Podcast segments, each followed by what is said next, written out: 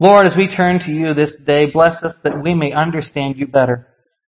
As we hear your scriptures read, let us find wisdom in your spirit, so that difficult readings may become clearer and the difficulties in our lives are made easier as we follow you and live in your ways. Let the words of our mouths and the meditation of our hearts be acceptable in your sight, O Lord, our rock and our redeemer. And let God's people say, Amen. Our reading today comes from Lamentations, chapter 5, verses 1 through 22. Lord, consider what has become of us. Take notice of our disgrace. Look at it. Our property has been turned over to strangers. Our houses belong to foreigners. We have become orphans, having no father. Our mothers are like widows. We drink our own water, but for a price. We gather our own wood, but pay for it. Our hunters have been at our necks. We are worn out, but have no rest. We held out a hand to Egypt and to Assyria to get sufficient food. Our fathers have sinned and are gone, but we are burdened with their iniquities. Slaves rule over us. There is no one to rescue us from their power. We get our bread at the risk of our lives because of the desert heat. Our skin is as hot as an oven because of the burning heat of famine. Women have been raped in Zion. Young women in Judah's cities. Officials have been hung up by their hands. Elders have been shown no respect. Young men have carried grinding stones. Boys have stumbled under loads of wood. Elders have left the city gate. Young people stopped their music. Joy has left our heart. Our dancing has changed into lamentation. The crown has fallen off our head. We are doomed because we have sinned. Because of all this, our heart is sick. Because of these things, our glance is dark. Mount Zion, now deserted, only jackals walk on it now. But you, Lord, will rule forever. Your throne lasts from one generation to the next. Why do you forget us continually? Why do you abandon us for such a long time? Return us, Lord, to yourself. Please let us return. Give us new days like those long ago, unless you have completely rejected us or have become too angry with us. This is the word of God to the people of God. Thanks be to God. The last of our difficult readings is Lamentations. And part of the reason it's difficult is because we are so often used to many of the stories that we have and many of the narratives that we get end on a high note. We get something that gives us hope at the end. That no matter how much sadness we see, somebody is there to go, and this is why you should still have hope and why it's going to be okay.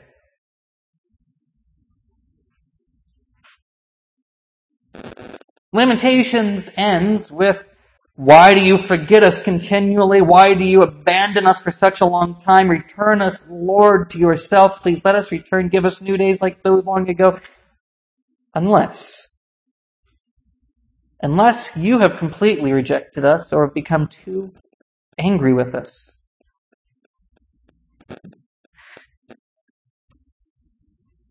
Lamentations ends with the worry that God has left the building and isn't coming back.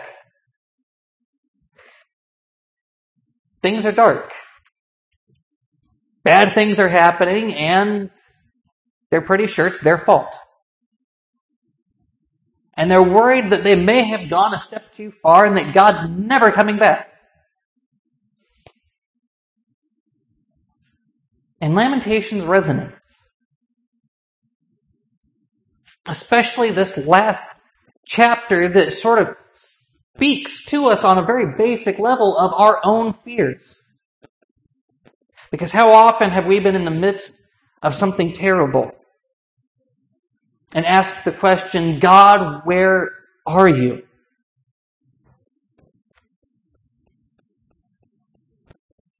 And it's hard. It's hard because we have trouble sometimes understanding where God is when terrible things happen. We have trouble understanding where God is when we have such a great sadness that it overwhelms us and takes up our whole being. That we have trouble seeing God's role in any of it if we even think God is there at all.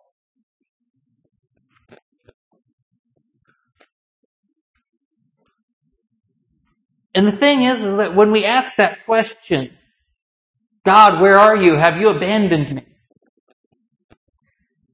We ask it from a very human perspective. And we put a very human face on God. Because we are looking at our own lives.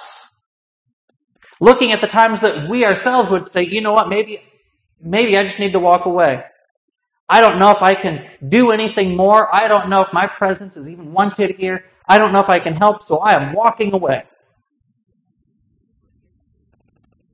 And we see that in ourselves and we go, well, if I can walk away and if I feel like I need to get out of a situation, what's keeping God from just walking away and getting out of a bad situation? And in our great sadness, we make God look like us and think He's gone.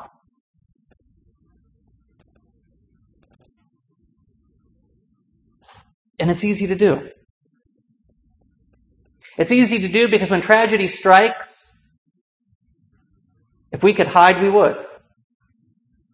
When the heartaches come, if we could just avoid them and walk away from them, we would. And so it's easy for us to imagine that when things get too hairy and it seems like maybe we've messed things up too much, that God would also be done and go, you know what, I just need to step away.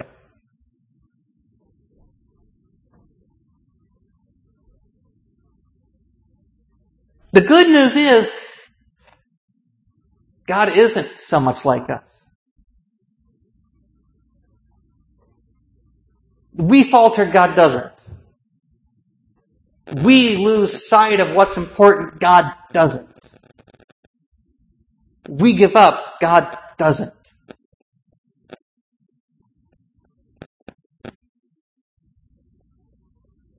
The problem is, is that when we get so sad that we think God isn't there, part of the problem is we are afraid to look. Because we don't expect to find God there because we don't think we deserve it. And we hear this in Lamentations. They talk about all the wrong they've done, that they live under their own sin, the sin of their fathers, all the things they have messed up, and there is no reason to expect that God is there.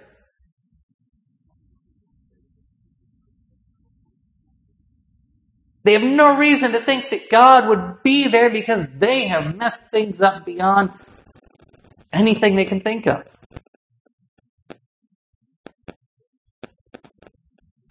Thing is, though, is that God is there.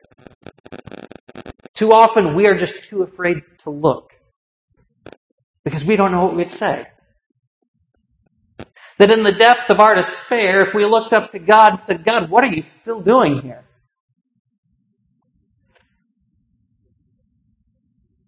Because we've already judged ourselves.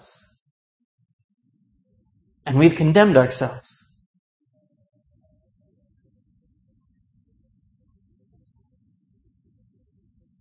Thing is, God can see what we can't. God can see how things could change. God can see where there is still hope when we think things are hopeless. God can still see that things will turn out in the end when we think everything is over. And it may not be what we expect. And it may be that we simply just don't see things the way God does.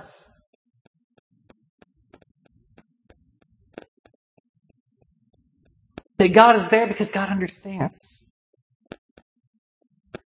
God understands we mess up and we make mistakes and we need all the help we can get.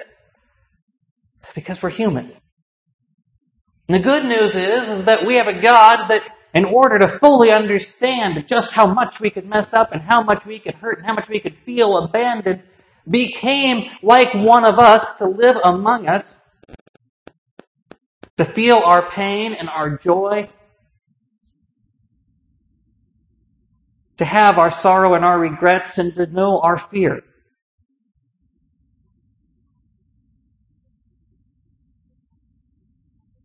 That we have a God who he himself would cry out on the cross, Why have I been forsaken?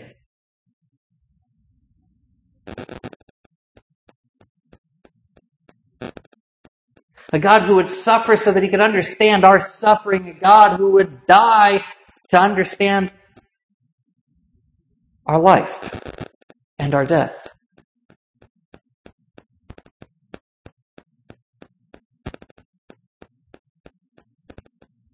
Who gives us life.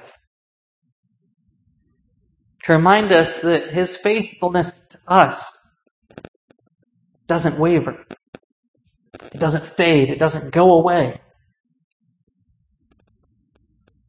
That God is there.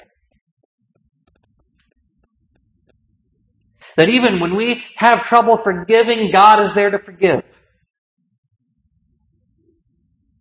That even when we can't forgive ourselves, God is there to help us forgive.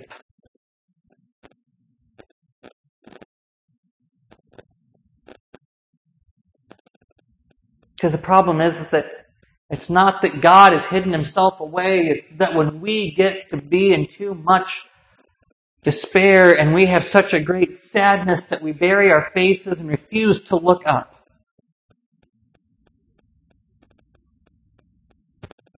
Because we don't know what to say.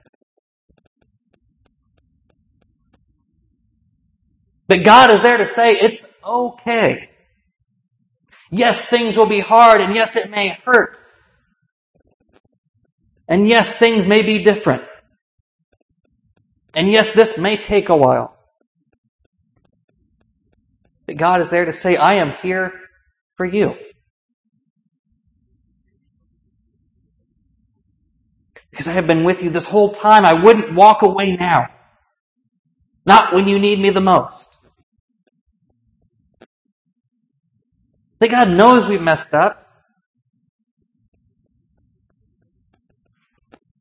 God knows the things we've messed up that we don't even realize we've messed up.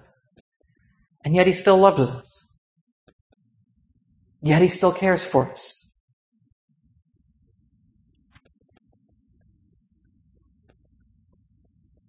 And God is there to help us forgive each other and forgive ourselves and to work together.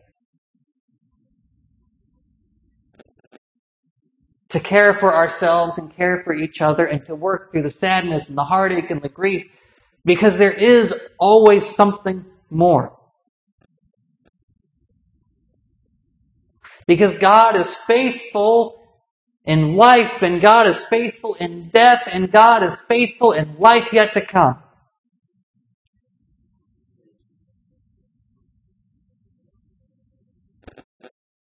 God is there.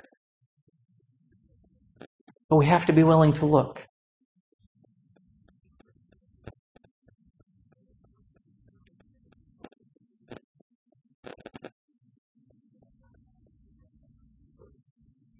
It would be a lie if I said that God would keep you from ever feeling sadness. Because even in great joy, one can find sadness. It would be a lie if I said God was going to keep you from stumbling and that you will never have any problems as long as God is by your side. Because we're people and we mess things up pretty quick. And we're human beings who live in a world full of other human beings and we mess things up for each other without even realizing it. But what I can say is that as long as God is there with us, there's a way to make things right and a way to make things better. That yes, we may suffer through heartache and grief and loss, and we may suffer through trials and temptations, and we may have to suffer from our own choices and the consequences of our own actions. But we never face it alone.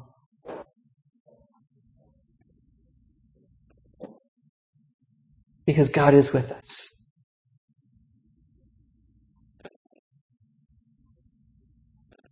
Know that even in the darkest of hours, we can cast away the fear and look to find God is there with us.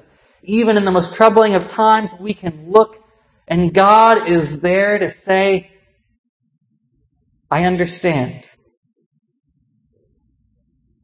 And we'll get through this together.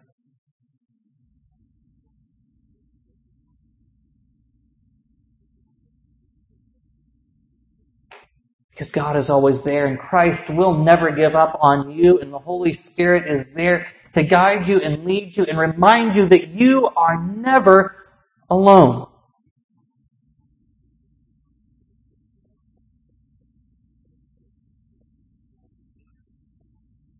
It's okay to hurt and it's okay to cry and it's okay to worry. But remember through all of it, God is there to help. And help He will if you give Him the chance. Amen.